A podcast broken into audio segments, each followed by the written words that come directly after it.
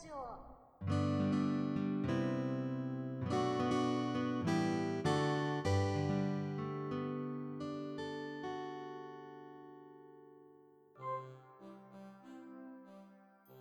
私アンドリュー・ラングっていう童話作家さんの話がめちゃくちゃ子供の頃に読んだ本の中ですごく面白くてずっと記憶に残っててなんか子供向けの話って教訓めいたものが多いと思うんですけど子供にこんなことしちゃダメだよとかが多いと思うんですけどちょっとラングってちょっと違って皮肉ってるというかもうちょっと皮肉的なものの見方をしているというかであのすごくいろ何度の短編もすごく面白かったんですけどその中で一番気に入ってた話が利口すぎた王子っていう話でめちゃくちゃちゃ賢い王子様で何でもできるんですけど何でもできすぎて周りにめっちゃ嫌われてるっていう 王子様の話ででその王子様が最終的に好きなお姫様ができてちょっとそのお姫様とうまくいきたいから好かれたいっていうことでちょっとそれを解決するんですけどそれが別に生活性格を変えて解決するとかじゃなくて自分は変わらないんだけど周りの見方を変えるっていうすごい起点の効いたやり方で解決するとことかがすごく好きでずっとデッパンだったんですけど最近岩波少年文庫で再販されたのでそれをいろんな人に勧めてます、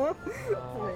私は昔の段ボールみたいなボール紙のこうハードカバーのケースがついてたバージョンで読んでた。2段組の、はい、ちょっと今出てるまた文庫と違うと思うんですけど。岩波少年少女文庫がすごい面白かったです。ご視聴ありがとうございました。次回をお楽しみに。大阪